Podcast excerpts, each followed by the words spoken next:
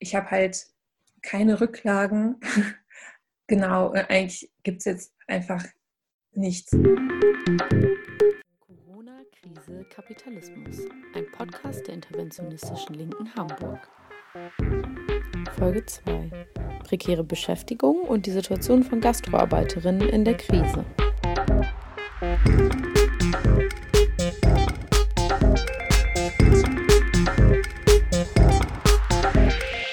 Heute wollen wir über prekäre Beschäftigung sprechen. Bei uns ist Marleen, eine Juristin aus Hamburg. Erstmal wollen wir verstehen, was überhaupt diese prekären Beschäftigungsverhältnisse und 450 Euro Jobs sind und anschließend mit zwei Angestellten aus der Gastronomie über ihre Erfahrungen sprechen. In Deutschland sind ungefähr sieben Millionen Menschen auf 450 Euro Basis beschäftigt, zwei Drittel davon sind Frauen. Besonders in der Gastronomiebranche werden Leute prekär beschäftigt. Das bedeutet also als Minijob ähm, 450-Euro-Jobs oder Midi-Jobs. Midi-Jobs kann man auch Gleitzeit nennen. Das bedeutet, man verdient dort zwischen 451 und 1300 Euro. Was ist da eigentlich der Unterschied? Bei 450-Euro-Jobs wird keine Krankenversicherung, keine Arbeitslosenversicherung und meistens auch keine Rentenversicherung bezahlt. Bei den Midi-Jobs sind Leute schon über die Arbeit kranken- und arbeitslosen versichert Sie können also theoretisch nach zwölf Monaten ALG 1 beantragen. Allerdings ist ALG 1 bei einem Gehalt von höchstens 1300 Euro praktisch nicht viel mehr als Hartz IV.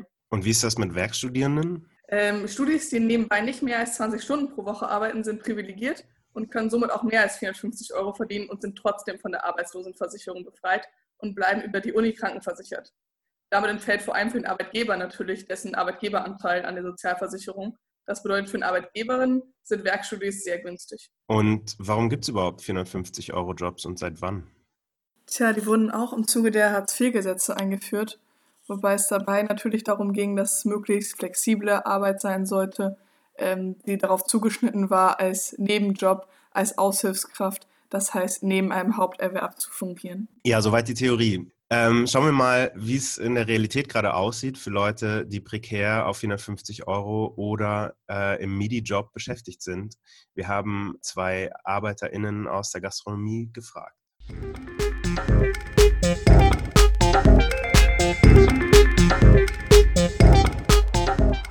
Ja, ich treffe heute hier Clemens und Fine. Beide arbeiten in Hamburg im Bereich der Gastronomie ähm, die besonders von der Krise gerade betroffen ist. Vielleicht mögt ihr euch kurz vorstellen und erzählen, was eure Arbeitsbedingungen sind, unter welchen Voraussetzungen ihr arbeitet und was gerade die Situation ist.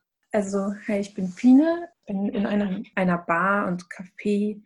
Ich bin dort auf 650 Euro angemeldet und ich mache sehr viel noch so ehrenamtliche Arbeit nebenbei und freie Arbeit und deswegen bin ich irgendwie noch so verblieben in der Gastronomie.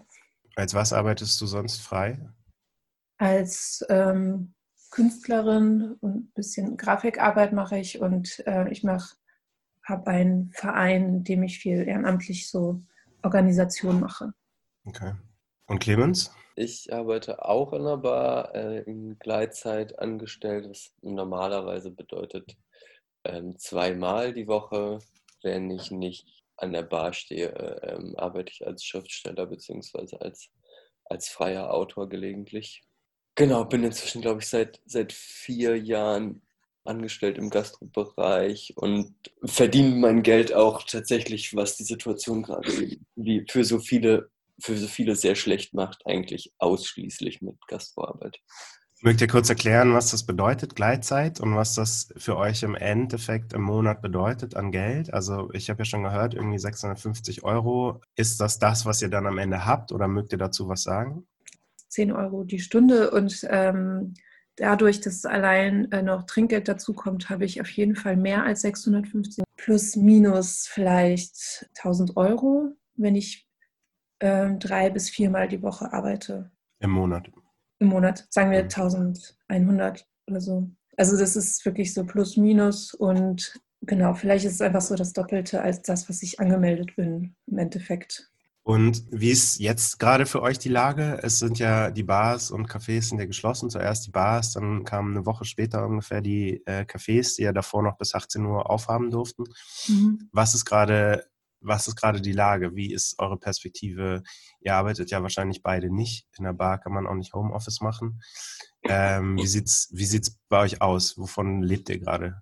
Also im Moment ist es noch so, dass der, der, der März, der sich ja jetzt schwer dem Ende neigt, irgendwie ähm, noch nicht so wahnsinnig, also kann ich von mir jetzt sagen, noch nicht so wahnsinnig dramatisch aussieht, weil die Bars und Cafés ja tatsächlich letztlich noch einigermaßen lange auf waren und ich quasi den halben Monat immerhin immerhin ja noch habe arbeiten können. Und so was den, was den Rest angeht, beziehungsweise was dann eben die, die nächste Miete angeht, ähm, habe ich das große Glück, dass meine Familie äh, zu einem Großteil in der Pflege arbeitet oder verbeamtet ist und dementsprechend von der ganzen Situation nicht so stark betroffen ist und sich eben bereit erklärt hat, mir so ein bisschen, mir so ein bisschen auszuhelfen. Und ähm, ich habe so ein, keine großen Beträge, aber ein paar Rücklagen inzwischen, inzwischen gemacht, die natürlich eigentlich für ähm, schriftstellerische Projekte oder, oder Vergleichbares eigentlich geplant waren, aber die sind eben da. Ähm, von daher bin ich, glaube ich, tendenziell in, in einer ganz guten Situation, solange das eben, also angenommen, das Ganze dauert jetzt vielleicht nicht länger als, als anderthalb oder zwei Monate, aber genau, ich glaube, ich versuche so die, die Möglichkeit, dass es sich auch Monate hinziehen kann, gerade noch sehr noch sehr auszublenden, weil so ansonsten wüsste ich einfach nicht, wo das, wo das Geld herkommen soll. Genau, ich könnte auch noch so die ersten zwei Wochen so noch arbeiten und ähm, habe aber da schon gemerkt, das ist halt, wie ich eben schon meinte, das ist halt schon so sehr abhängig von den Gästen, wie viel man dann auch so verdient. Und deswegen war schon so die vor zwei Wochen so das Wochenende, wo ich hauptsächlich arbeite, schon so ziemlich schwächlich und habe eigentlich so ein Drittel davon verdient, was eigentlich normal wäre. Und das, ich habe halt keine Rücklagen.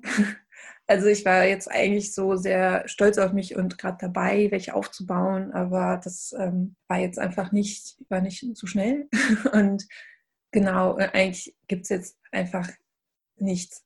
So, und ähm, was ich machen kann, also ich habe halt das Glück, dass ich noch mit meinem Partner zusammenlebe und wir können jetzt einfach zusammen gucken, schauen, wie wir zusammen das schmeißen und irgendwie ähm, noch irgendwelche Rechnungen zahlen können. Und wir haben beide so ein Dispo, was jetzt einfach ausgereizt wird. Ich muss jetzt halt eine Entscheidung treffen, ob ich mich jetzt, also mein Chef hat mir angeboten, mich zu ähm, mir zu kündigen bis zu Ende des Monats, dass ich mich arbeitslos melden kann. Was halt wahrscheinlich bedeutet, dass ich halt so die Grundsicherung brauche. So. Und weil einfach arbeitslos heißt, dass von 650 Euro bleiben dann 400 Euro, wo man auch nicht so weiterkommt. Also ich muss das jetzt irgendwie entscheiden, weil alle quasi alle freien Arbeiten oder andere Jobs, die fallen jetzt auch gerade weg, weil sie bei mir auch im Kulturbereich fallen oder Veranstaltungsbereich oder eh unbezahlt sind. Und genau, gibt es da gerade nicht so viele Ausweichmöglichkeiten. Es gibt auf jeden Fall sehr viele Leute, die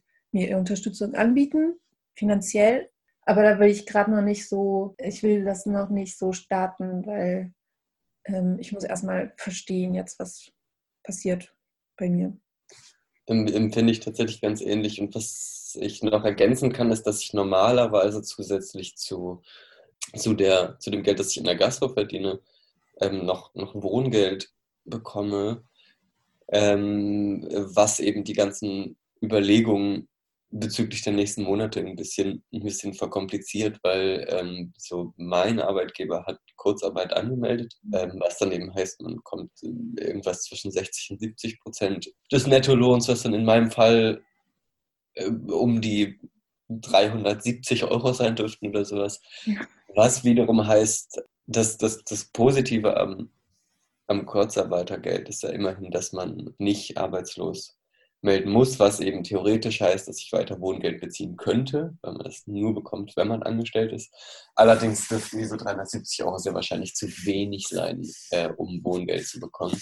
Was dann wiederum heißt, dass ich mir überlegen muss, ob es mehr Sinn ergeben würde, mich vorübergehend auf Hartz IV anzumelden, was wiederum ebenfalls gerade so wahnsinnig viele Leute machen werden, dass es ziemlich, also mir unrealistisch erscheint, dass, dass Anträge bearbeitet, fertig bearbeitet werden vor in, vor in Monaten.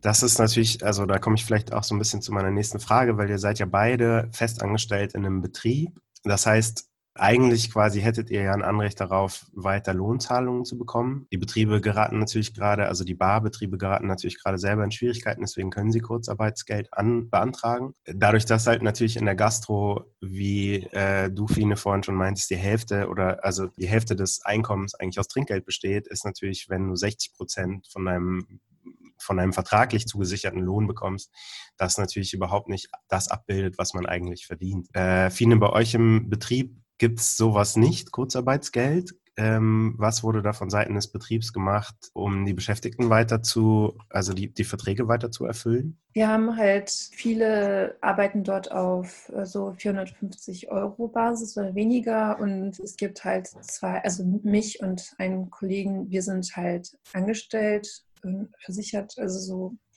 darüber versichert und wir haben auch gefragt, wie das mit Kurzarbeit aussieht. Und unser Chef hat halt gesagt, dass das hat das irgendwie überprüfen lassen und das war wohl zu, zu große Kosten für ihn. Und ich habe jetzt, ich kriege jetzt für März, also ich und mein Kollege, die Festangestellten, kriegen halt jetzt nochmal 300 Euro Lohnfortzahlung, was ich nicht genau weiß, was das ist für März, aber sonst ist halt einfach, mein Kollege wird auf 450 Euro runtergestuft, weil er quasi von seinen Ersparten jetzt leben wird, aber er will weiter versichert bleiben. Die restlichen KollegInnen ähm, werden auch von ihrem Ersparten jetzt leben. Und sonst wird jetzt noch irgendwie geguckt, dass man ähm, die Geldpakete, die man, also diese Hilfspakete, die kommen werden oder kommen sollen von der Stadt und vom Staat wenn das mehr ist als die Miete, irgendwie über, äh, dass hauptsächlich die Miete für zwei Monate davon ähm, bezahlt werden, äh, werden können muss. Und was mehr ist, hat er gesagt, würde dann an uns gehen, halt, aber quasi an alle, die es gibt. Ähm, was wahrscheinlich nicht so sehr viel ist.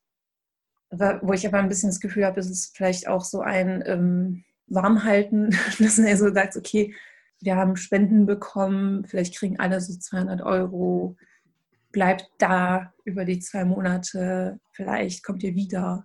so.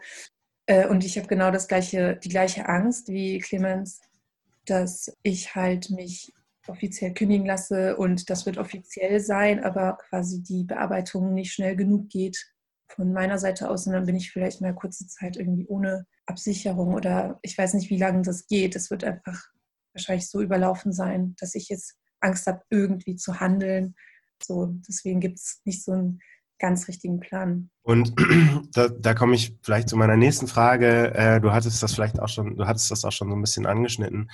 Ähm, du weißt ja scheinbar, wie deine KollegInnen in der Bar äh, beschäftigt sind. Ähm, wie ist da jetzt gerade so die, wie ist gerade so die Stimmung mit den anderen äh, im Betrieb Angestellten? Gibt es, gibt es da eine Vernetzung? Gibt es da Nachfragen an den Chef? So, was ist eigentlich mit der Kurzarbeit?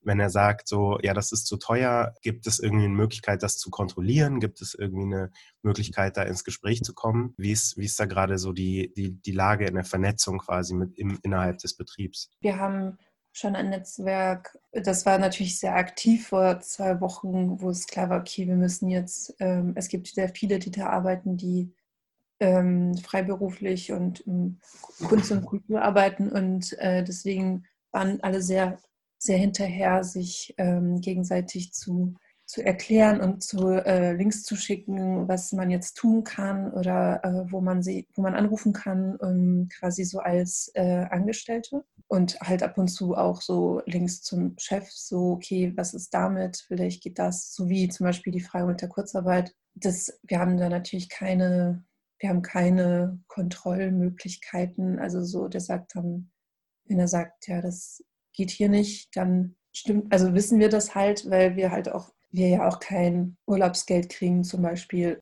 Und deswegen ist, fällt das irgendwie, ist das eh uns schon klar, dass es da irgendwie kein Polster gibt, das uns irgendwie da füllen kann. Ich glaube, das ist ganz wichtig, was du gesagt hast, gerade mit diesem, das ist uns eh schon klar, weil es, glaube ich, in, in, in, vielen, gerade kleineren Gastrobetrieben eben so ist, dass man, dass ja auch unter, unter Chefs und Angestellten ähm, wirklich oft ein, oder Chefinnen ähm, wirklich oft ein, ein, sehr freundschaftliches Verhältnis besteht und man dementsprechend relativ viel relativ viel Einblick hat in die, so die, die finanziellen Verhältnisse, die, die auch hinter so einem Laden stehen.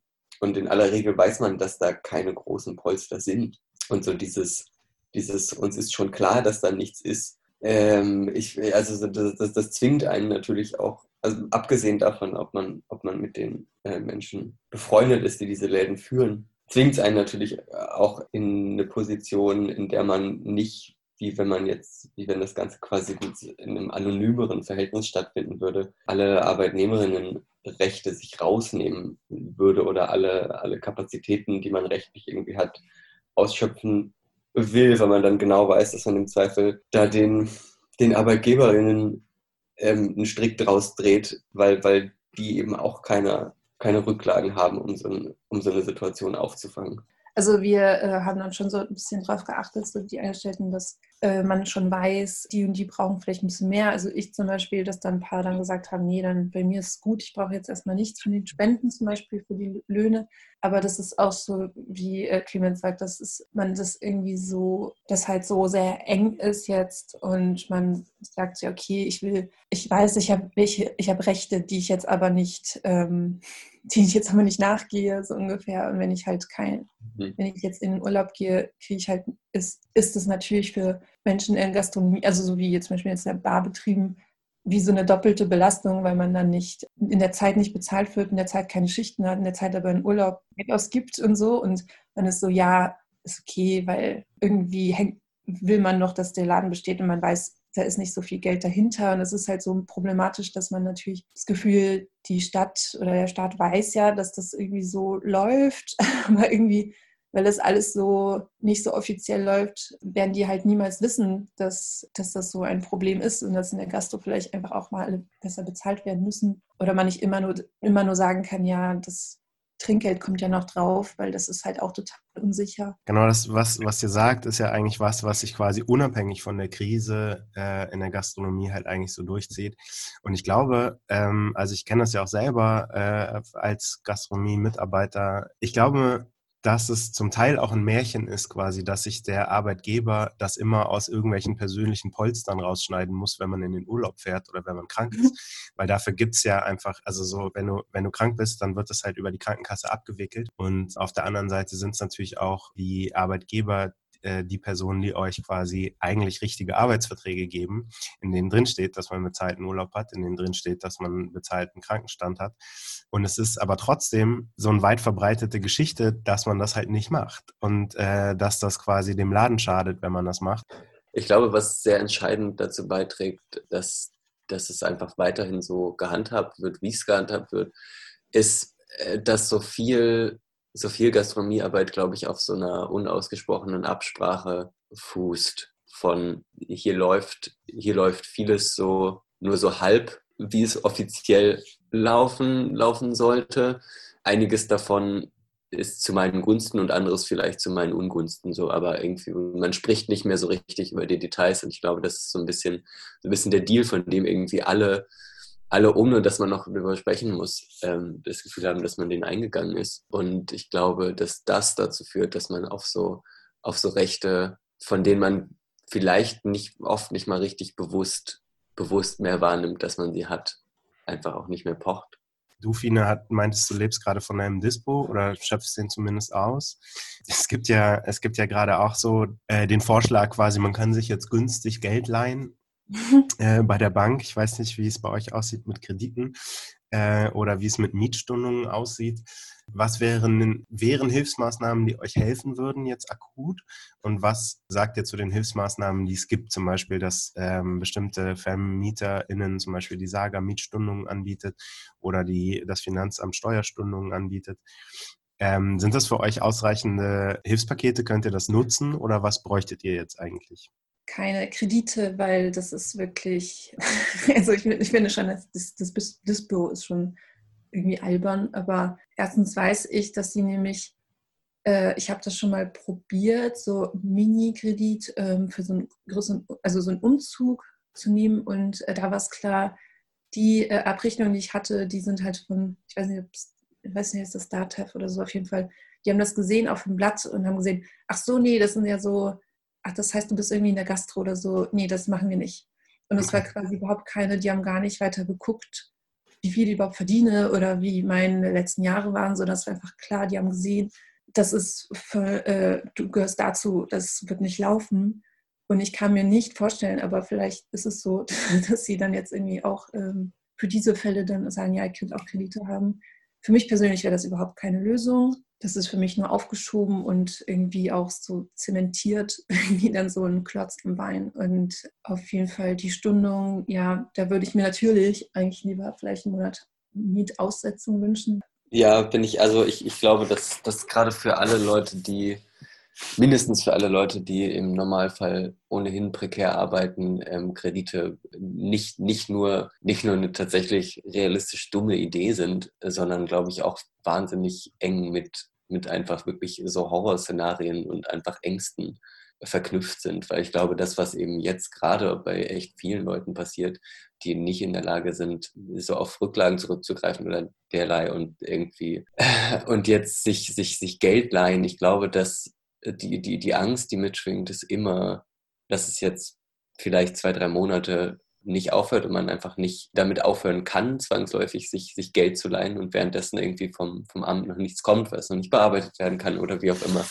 Äh, und auf einmal ist dann die Situation in Anführungszeichen wieder normal in ein paar Monaten und man steht halt einfach da und hat irgendwie Schulden angehäuft. Ich glaube, also ich kann es von mir auf jeden Fall sagen, dass, dass das immer so die eine meiner größten größten Angst, Angstvorstellung ist, äh, weil so dieser ganze, das ganze finanzielle Modell einfach wirklich auf, auf Kante genäht ist und man wahnsinnig schnell am Ende, am Ende angekommen ist. Von daher ähm, sehe ich das wie, wie Kine.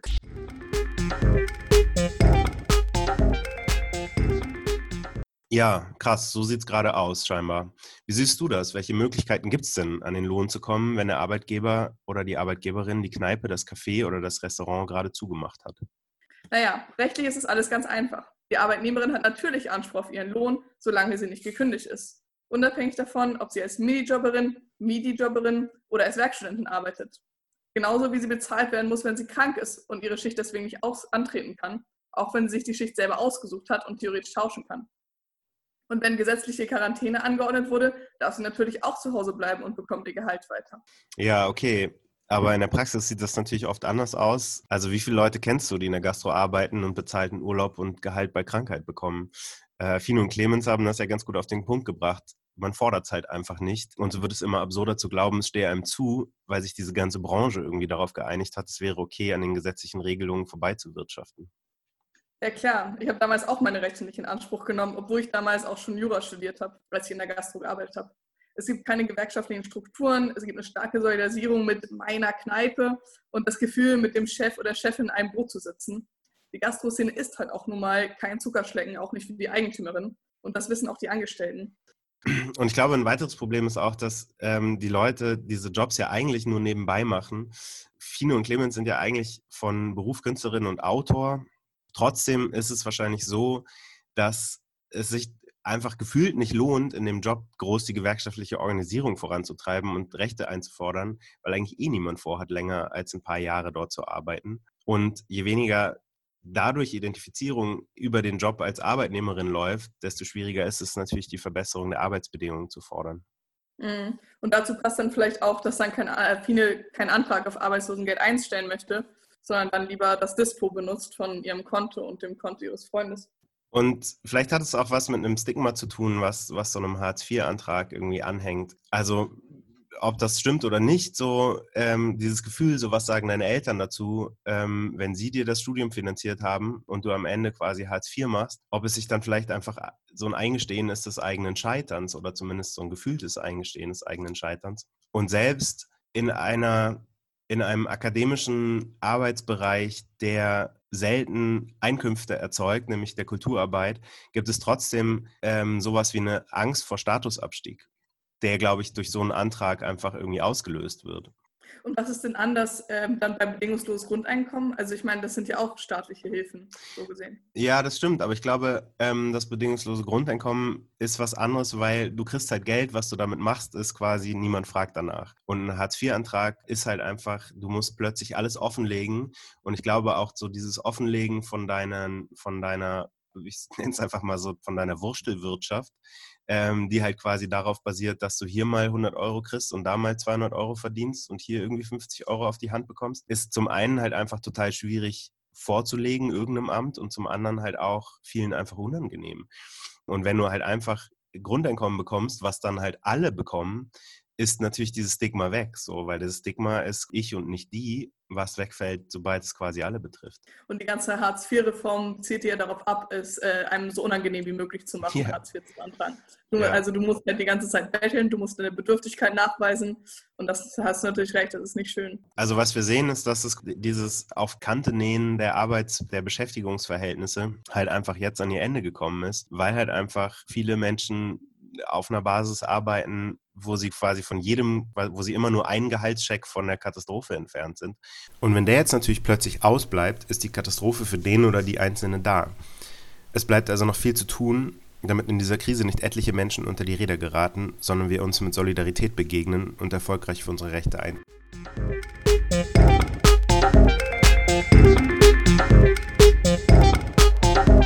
Thank